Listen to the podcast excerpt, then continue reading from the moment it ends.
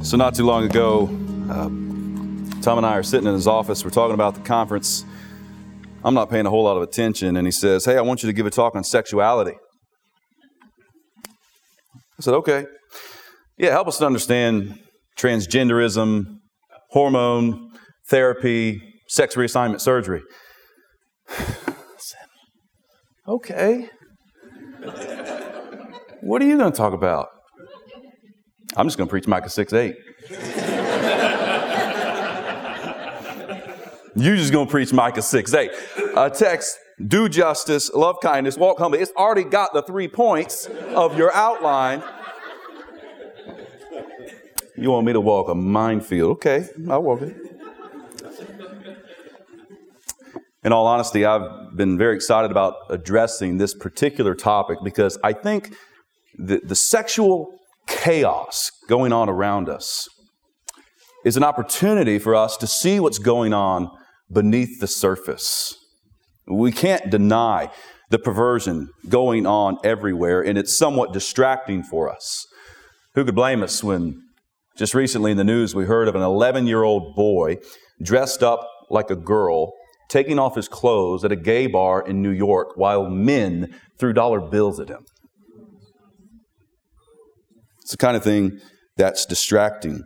But it's the kind of thing that begs the question what is driving all of this sexual rebellion that we see?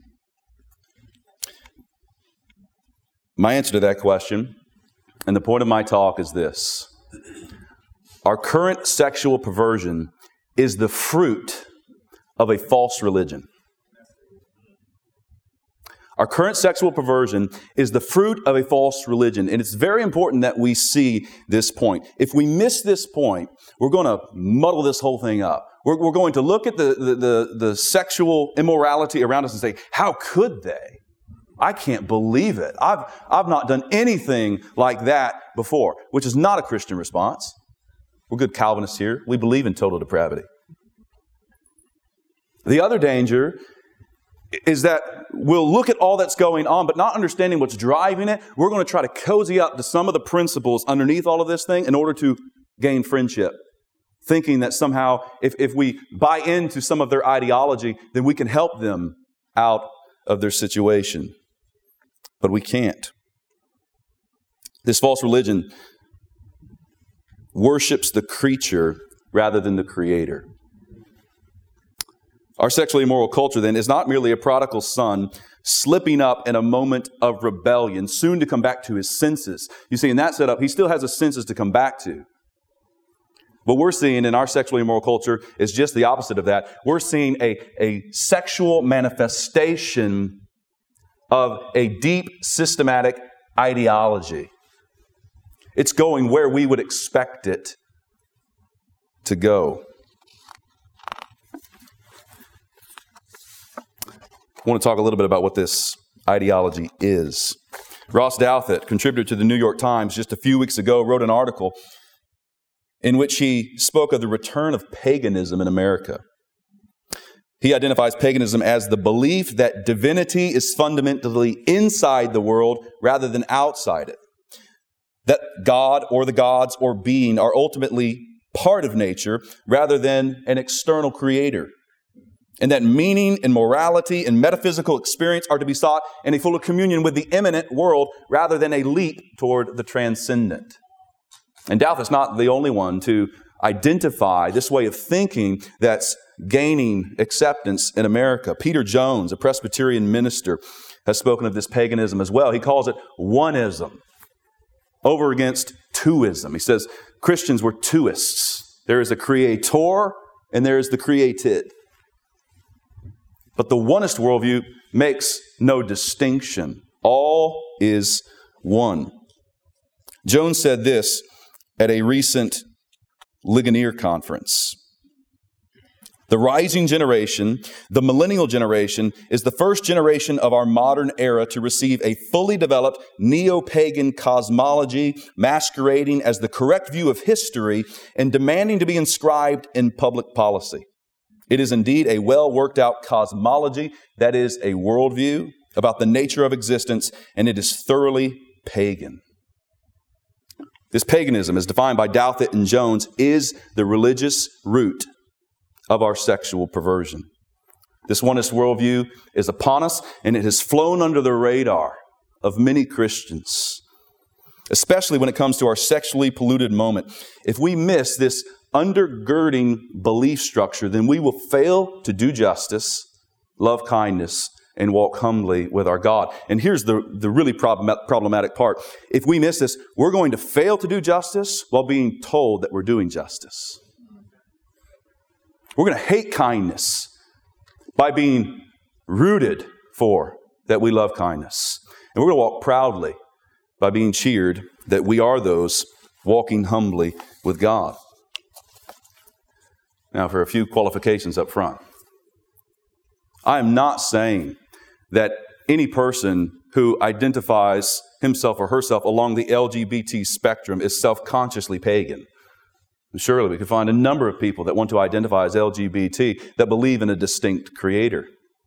And I'm certainly not saying that those who deal with sexual lust, be it heterosexual or homosexual, are somehow outside of the Christian faith. There are Christians all over the place that struggle with all kinds of sexual lust, and then they do what Christians do they repent of it. Neither am I saying that people that actually adhere to this worldview honestly believe it. Because as we're going to see in Romans 1, it's by our unrighteousness that we, mankind, suppress the truth that we know and try to develop this other way of thinking.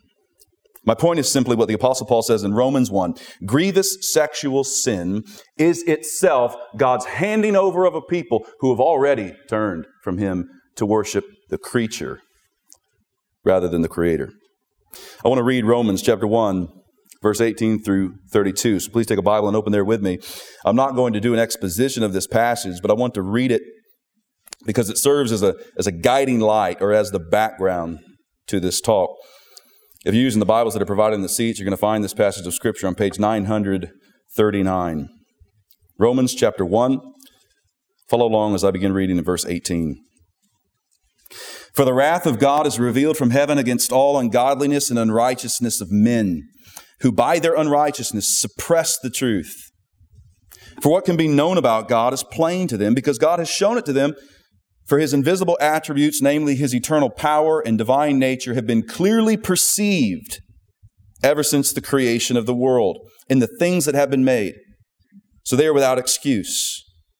For although they knew God, they did not honor him as God or give thanks to him. But they became futile in their thinking, and their foolish hearts were darkened. Claiming to be wise, they became fools and exchanged the glory of the immortal God for images resembling mortal man and birds and animals and creeping things. Therefore, God gave them up in the lusts of their hearts to impurity, to the dishonoring of their bodies among themselves, because they exchanged the truth about God for a lie and worshiped and served the creature rather than the Creator, who is blessed forever. Amen. For this reason, God gave them up to dishonorable passions. For their women exchanged natural relations for those that are contrary to nature. And the men likewise gave up natural relations with women and were consumed with passion for one another, men committing shameless acts with men and receiving in themselves the due penalty for their error. And since they did not see fit to acknowledge God, God gave them up to a debased mind to do what ought not to be done. They were filled with all manner of unrighteousness, evil, covetousness, malice. They are full of envy, murder, strife, deceit, maliciousness. They are gossips, slanderers, haters of God, insolent, haughty, boastful, inventors of evil, disobedient to parents, foolish, faithless, heartless, ruthless. Though they know God's righteous decree that those who practice such things deserve to die, they not only do them, but give approval to those who practice them. Romans 1 teaches us that sexual immorality is the fruit of creature worship. Taking these verses as a God, I want to consider the progress of our sexual perversion, the principles giving rise to this sexual perversion, and then what should Christians do about it? The progress of our sexual perversion has come about because of the work of sexual revolutionaries. These sexual revolutionaries had and have a goal. And their goal is not simply some vague notion of equality. I just heard a Christian leader apologizing to the LGBT community in behalf of Christians because Christians have not sought justice for them. Quite honestly, I believe that pastor is getting played. That's exactly how some really bad people driving all of this want him to feel. And by all of this, I don't simply mean the, the LGBT community or even the sexual perversion. I mean, really, everything we're trying to get at in this conference. There's some bad people driving all of that, and I believe he's getting plagued by them. They want Christians to think this is about justice and equality, but it's not. Take, for example, the Gay Liberation Manifesto of 1972. It said, Equality is never going to be enough. What is needed is a total social revolution, a complete reordering of civilization, including society's most basic institution, the patriarchal society. That's their own words. 1972. Along the same lines, there's Kate Millett, who was a leader in the second wave of feminism. She was a homosexual woman. She wrote books and held meetings in which the following call and response was offered. And Kate Millett's sister has testified being in this meeting. And this is what was said. The leader said, Why are we here today? And the crowd responded, To make revolution. What kind of revolution? The cultural revolution. And how do we make cultural revolution? By destroying the American family. How do we destroy the American family? By destroying the American patriarch. How do we destroy the patriarch? By taking away his power. How do we take away his power? By destroying monogamy. And how do we destroy monogamy? And listen to this by promoting promiscuity, eroticism, prostitution, and homosexuality. This is the agenda. The goal of the sexual revolution was a complete leveling of authority. The adherents of the sexual revolution didn't really hate fathers, they hated the father. They hated hierarchy, order. They hated the way that God has structured the world. And this goal is often lost on Christians. In a recent talk on homosexuality, a very prominent Southern Baptist pastor was trying to help people to understand how to engage the LGBT community. This prominent pastor is the president of the Southern Baptist Convention, J.D. Greear. And I mentioned his name as a brother. I don't believe J.D. is denying the deity of Christ. And yet, this is what he said in that talk Jesus representing churches must be known as friends of the LGBT community. Well, here's the problem with that. The day and age in which we live, there is a world of difference between being a friend of LGBT people and being known, churches being known as friends of the LGBT community. Let's readjust that just for a minute. Are we dealing with a community that is identifying themselves by sexual rebellion against God? Yes, we are. Well, here's another group the white supremacist community. How would you feel if I said a faithful church has to be known as friends of the white supremacist community? No. No, we don't. Do I need to love my white supremacist neighbor? Absolutely. Do I need to sit down, have some coffee, and call this one created in the image of God to repentance and faith in Christ? Absolutely. Can I take this one Christmas cookies? Absolutely, like we do our homosexual neighbors who live across the street from us, who we take stuff from our garden in my very home with my kids, and they come over and help us fix things. We love them, we care for them. But we can't say that churches have to be known as friends of the LGBT community.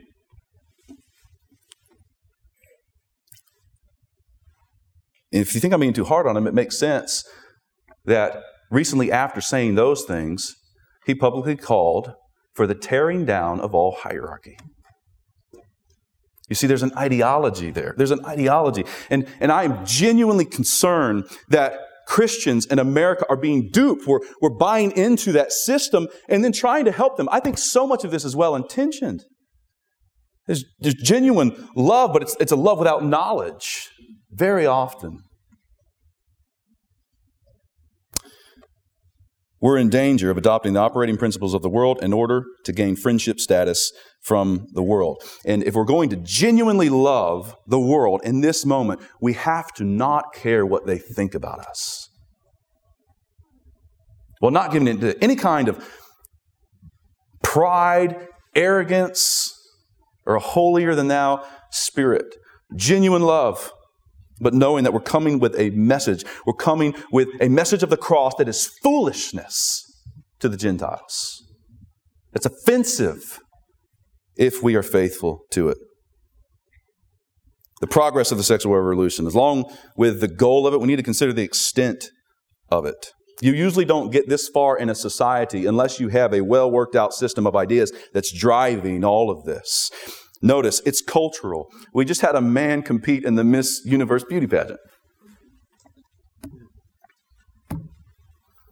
It's involved in athletics. A male wins gold in women's cycling. It impacts education. Drag Queen Story Hour now exists at multiple libraries in our nation where they come in and read to the children. Our sexual confusion is political, with Obergefell having created more problems than we can count. It's financial. Recently, a biological male joined an all women's football team. And when the team found out that he was a man, they released him, only to have a jury rule that he now is owed $20,000 for having suffered discrimination. It's extreme with sexual transitioning going on, even among adolescents. A judge in Ohio recently took an adolescent female out of her home, took her away from the custody of her parents because her parents would not let her begin hormone therapy to try to become a man. A judge just did this. This has entered the religious realm. In mainline Protestantism, it's pervasive. And now it's coming home to roost right among those who are Reformed evangelicals with the recent Revoice conference this past year. It's deadly. The abortion carnage is related to our sexual perversion. The high suicide rates among those who identify as LGBT, this is not debatable. So I don't mention the extent of this to be a fear monger. The response to this is not, oh my goodness, hide your kids, pull down the shades, because there's all kinds of bad stuff going on out there. But I mention the progress because we have to wake up to what's going on underneath the surface.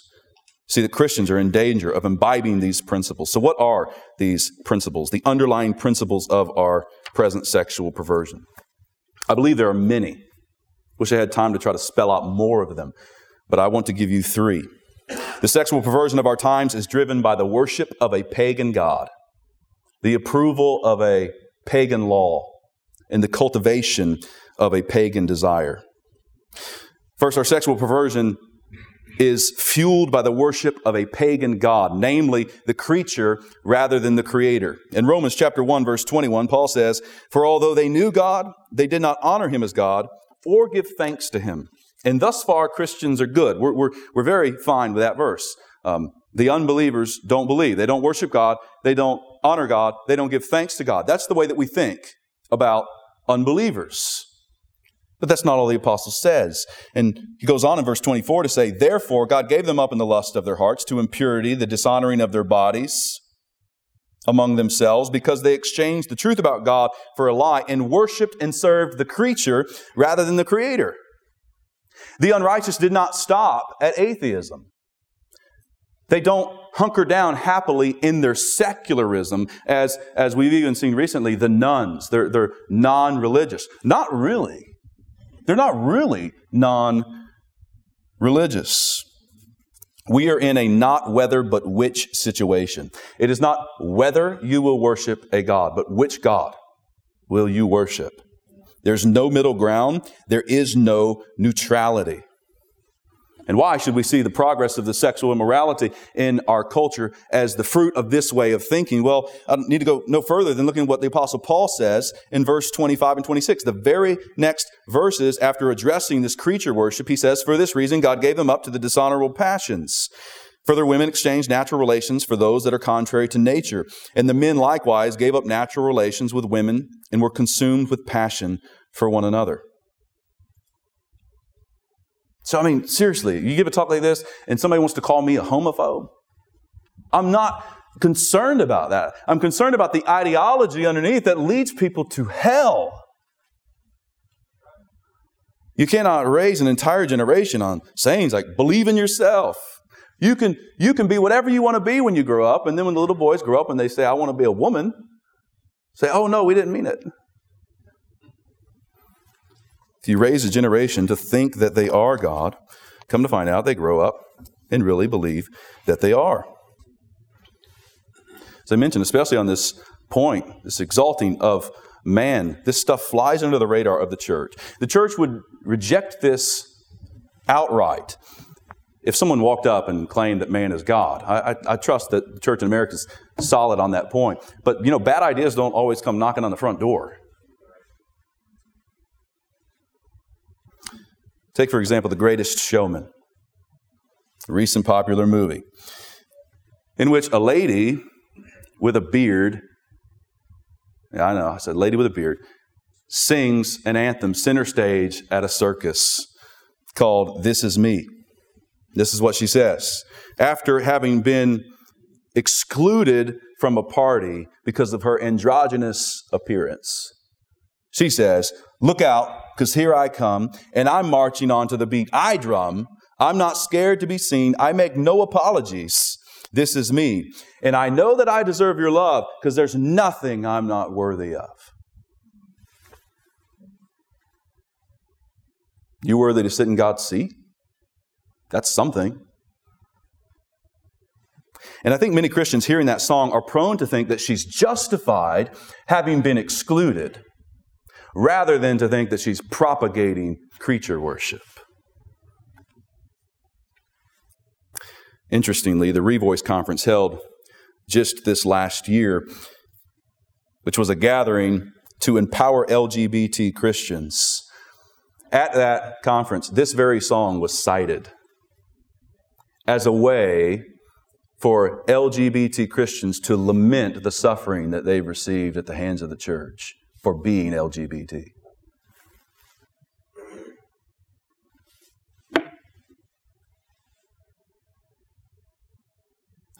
I want genuine freedom for those folks gathered at that conference.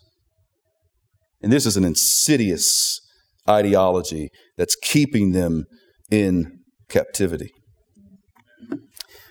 I'd say, contra the greatest showman kind of thing. We have our brother and pastor Doug Wilson out in Idaho who's got a song of his own. It's even on the internet. It's called Hold Your Peace. Doug gathers with friends out in an open field and they're riffing off the Apostle Paul, who reminds us that God is the molder and we are the clay. And Doug and friends have clay pots that they're throwing in the air and then whacking with baseball bats while they sing, Hold your peace, you rebellious pot. The Lord is God, and you are not. We need more hold your peace and less this is me. Our sexual perversion is not only driven by the worship of a pagan god, but also the approval of a pagan law. Here again, it is not whether, but which. It is not whether you will approve a law, but which law will you approve? Romans chapter 1 verse 32 says, though they know God's righteous decree, note that again, they know God's righteous decree that those who practice such things deserve to die, they not only do them, but give approval to those who practice them. Notice they did not merely neglect God's decree and then go about their business quietly. They, they disapprove of God's standard and they approve of another standard. This is what we're dealing with. I, I don't want Christians to be caught off guard when you go out seeking to fulfill the Great Commission and they say, Who are you to tell me how to live? Who are you to tell me what to think, what to believe? You know, the reality that they do such is not really the new thing. The new thing is that Christians don't know what to say. Uh, they say, Well, I mean, I know I'm supposed to evangelize, but I'm not sure what to say now that you've asked me that question. You know, there's a perfectly good answer to that question. I am a representative of the Lord Jesus Christ. And before he told me to come and tell you these things, he said, All authority in heaven and on earth has been given to me. That's why I'm telling you this. That's why I'm some, glad somebody told me this because I got all kinds of sexual perversion too. But someone came to me with the authoritative message of Christ and told me, hey, your law's wrong. God's law is true. Jesus has revealed the standard and you don't measure up to it. Christ shed his blood so that you can be forgiven for all of your sin. What do you mean, what right do I have to be here? I, I tell you, I got every right to be here, man. You breathe in Jesus' air, Jesus' lungs, oxygenating Jesus' blood. I love you, but we can't be duped by that play. It takes courage and submission to Christ as Lord to speak this way. And we're losing these things. We're losing these things. And again, it's subtle. You cannot raise a generation on Elsa's frozen anthem. Let it go, let it go. Don't hold it back anymore. No right, no wrong, no rules for me. I'm free and then expect them to grow up and obey the law of Lord Jesus, much less tell somebody else to obey the law of Lord Jesus. And I know everybody just loves that song. So listen to me. It's in our, we've got it in a drawer somewhere at our house with my six kids. I'm just saying, when she gets to that part, watch the movie, just counsel that poor girl. When she gets to that part, counsel that girl. You would think our kids are getting trained for their certification in biblical counseling when that song comes on. Just pause it, and just say, uh, What's going on with Elsa? What's the idols of the heart? Find the idols of the heart, replace it with a promise. Don't let her rebel like that in your household without saying something about it. Okay. This replacement of God's standard with man's standard has left us terribly confused on two key fronts when it comes to our sexual immorality. Confusion about the law results in these two confusions honor and shame. We're all screwed up on honor. We're all screwed up on shame. People will call what is honorable shameful. They will call what is shameful honorable.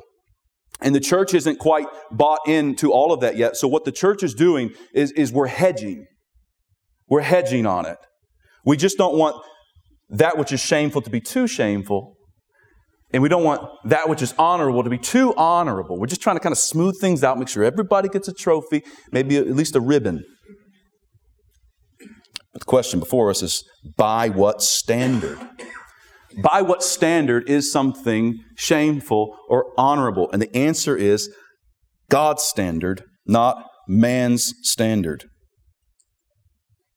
We fail to relieve people of their shame if we tell them what they're doing isn't shameful.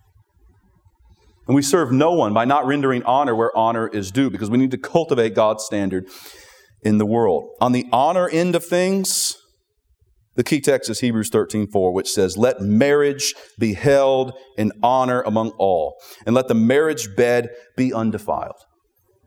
This is God's institution. Would you let somebody talk about your dad and mom that way? Honor your father and mother. You let somebody ridicule and make a mockery of God's sovereign institution that exists to, to declare His glory to a lost and dying world, of the love of Christ for the bride. We must honor our marriages. We must let the marriage bed be undefiled. What God has joined together, let not man separate. This hits at home for us and Christians. We, we need to rise up. Men, love your wives as Christ loves the church. You want to help with all of the sexual perversion? Start at home. Love your wives as Christ loves the church. Wives, respect your husbands. Honor and esteem them. Submit to them in all things lawful, representing the church. On the shame end, Romans 127 speaks of homosexual acts as men committing shameless acts with men. So you can't say something like, you know, don't, don't, don't stigmatize sexual sin. The Bible stigmatizes sexual sin. It calls it a shameless act. And we have forgotten how to blush. Jeremiah 6:15 says, "Were they ashamed when they committed abomination? No, they were not at all ashamed. They did not know how to blush." And listen to the outcome of these people who committed an abomination and didn't know how to blush. Jeremiah goes on, Therefore they shall fall among those who fall. At the time that I punish them, they shall be overthrown. If you try to relieve someone of their shame, apart from them coming to Christ, you do not love them. Do you hear what's coming? And then, when the conference like this, we're, we're trying to proclaim these things. And Christians, people are going to look at us and say what we're doing is shameful when we're trying to, we're trying to hold back those who are stumbling to the slaughter.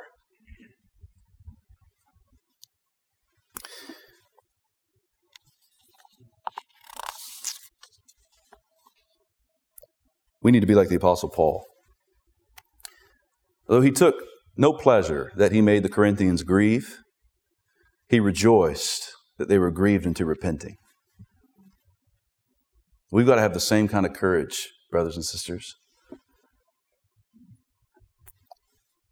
Pagan God, pagan law, final undergirding principle of all of this sexual anarchy that we're seeing is the cultivation of a pagan desire.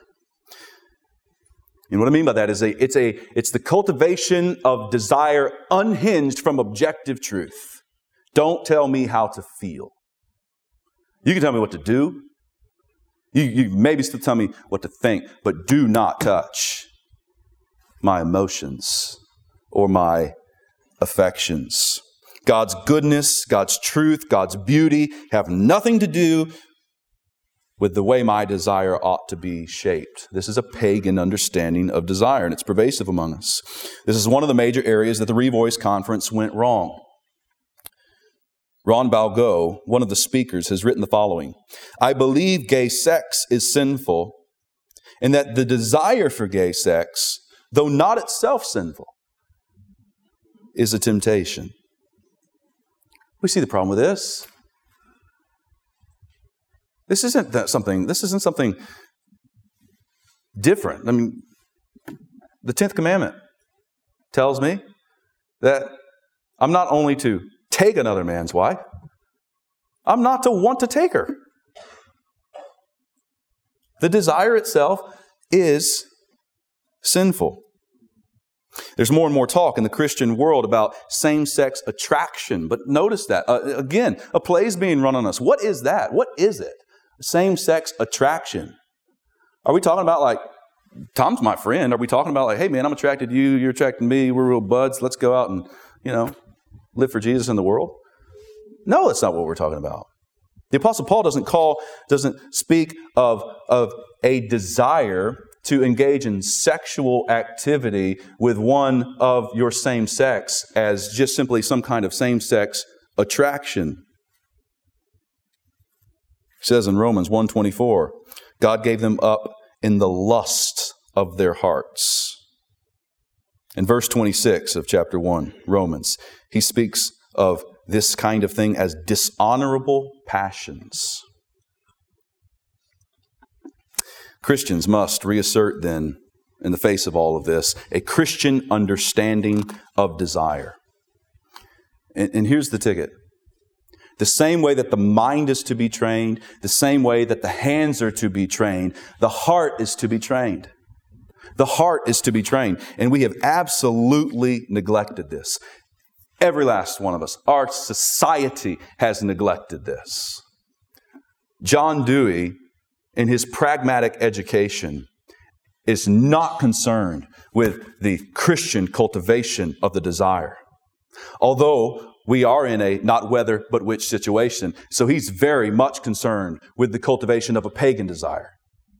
You see, you've got to understand this. We, we, we have bought into the idea that we're secular, that we're, that, that we're none. So all of our educational system, you know, we can teach how a, how a caterpillar turns into a butterfly without any reference to the amazing, mysterious, wonder working God who makes a caterpillar turn into a butterfly. And that's not a neutral situation. That's a committed situation. Because now you have no appetite for the wonder of God. You have no ability to apprehend beauty and goodness. And now a whole society's trained, they're not even thinking that their hearts, that it's wrong if my heart thinks that something's ugly and it's really beautiful. And it's wrong if I think something's beautiful when it's actually ugly. We've totally neglected this. C.S. Lewis speaks of this in his work, The Abolition of Man. And he tells of uh, the Green Book, this book that was supposed to be teaching an entirely different subject, but they tell the story of two children that walk up to a waterfall, and one of the children say, This is sublime.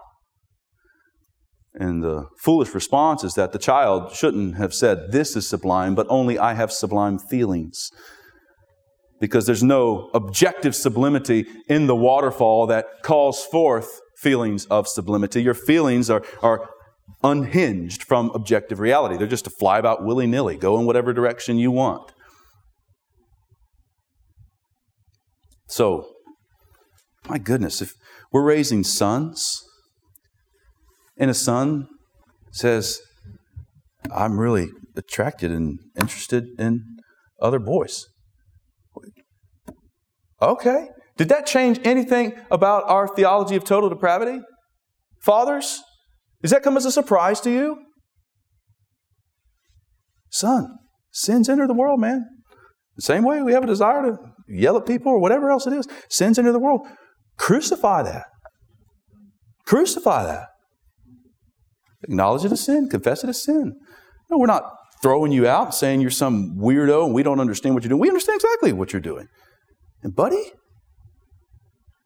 can't do it. So, what are you going to do if a guy says, Hey, I'm interested in sleeping with somebody that's not my wife? Buddy, we can understand sins enter the world. Kill it, crucify it, don't do it. Same thing. The heart, we must train our affections. This is one of the reasons we have such high levels of pornography use and sexual abuse. It's because we've trained the hands and the mind, but we have not trained a man to restrain his inappropriate, sinful passions. Colossians chapter 1 verse 5 says put to death therefore what is earthly in you sexual immorality impurity passion evil desire and covetousness which is idolatry. So I know that there will be all kinds of people that highly object to what I just said. How dare he say someone who had an honest attraction and wasn't involved in the activity, how dare he say that they should crucify that desire? This is exactly what the Apostle Paul says in Colossians chapter 1, verse 5. I want to conclude by answering the question what should Christians do about all of this? Again, my claim is that our current sexual perversion is the fruit of a false religion, and we need to identify that worldview, that ideology, so that we're not duped. Sex reassignment surgery, 11 year old boys dancing in drag bars, men com- competing in Miss Universe pageant, these things are sexual anarchy. What are we to do? Three exhortations. Number one, don't be fooled. Don't be fooled. Stay sharp. Watch for the softening of Christian foundations. Worship the Creator. Uphold God's law. Ask always, by what standard? Crucify your sinful desires and call others to do the same. Number two, don't fear. Don't fear. It's going to take great courage from Christians to engage on this issue and on all of these issues that we're talking about at this conference. And, and I'm, I'm concerned because it seems, as Voddie just mentioned last night, that we've already found a lot of ways to disengage. We've already found a lot of ways to disengage. Why? Because we lack courage. We know the truth. We know people are stumbling to the slaughter, but you don't want to be a bigot or a homophobe or a racist. You just don't want to be it. We're not talking about outright compromise. We're not talking about just the church changing theology. We're just talking about the church being silent. It's not saying what we know the Lord Jesus Christ has told us to say. I want to encourage you with, with this. In, in the call not to fear but to be courageous, understand this. This worldview, this ideology, can't last.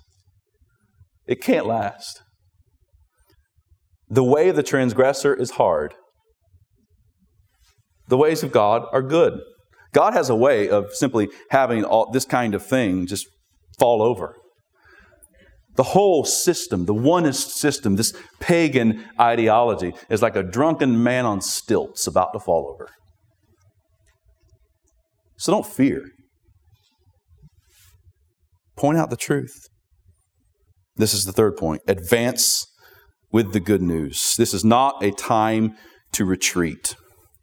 We have to advance knowing that we need a miracle from Jesus. That as we speak the truth in love, if the Holy Spirit doesn't make this arrow hit the target, then we're doomed. There's no way to go forward if Christ doesn't go with us. We need the kind of love that's a little crazy. The kind of love that comes to a rebellious people, tells the truth about them, and is willing to suffer ridicule, mockery, and shame in order to bring a message of life. Is this not what the Lord Jesus Christ did for us? He came. He came. He wasn't received. He was a man of sorrows. He knew grief. He was made a mockery.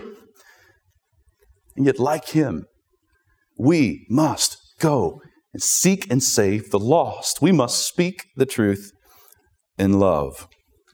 And we really do need the good news to blow up all the silliness that's going on. So I have to close with this good news to any and all who are sexually polluted and confused. I don't care if you are gay, lesbian, bisexual, transgender.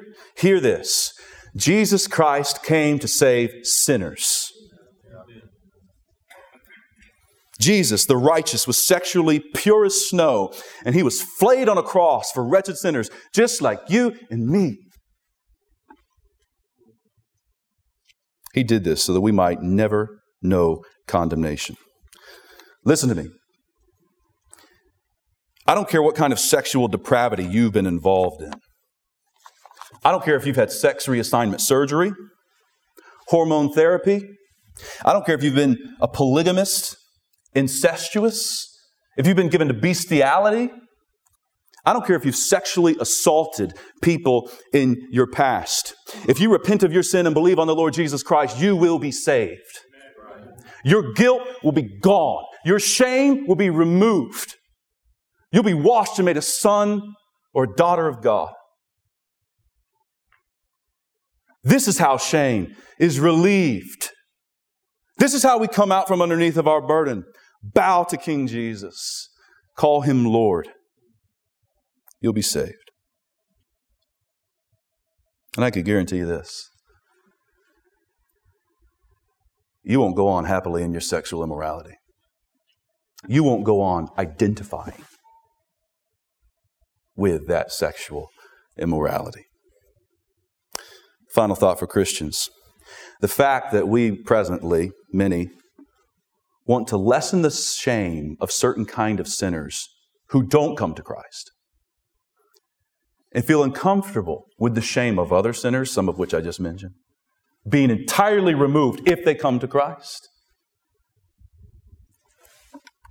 That points out just how badly we've been discipled by this ideology. So, you want to do justice, love kindness, and walk humbly with God? Brothers and sisters, no compromise. Preach Christ. Let's pray.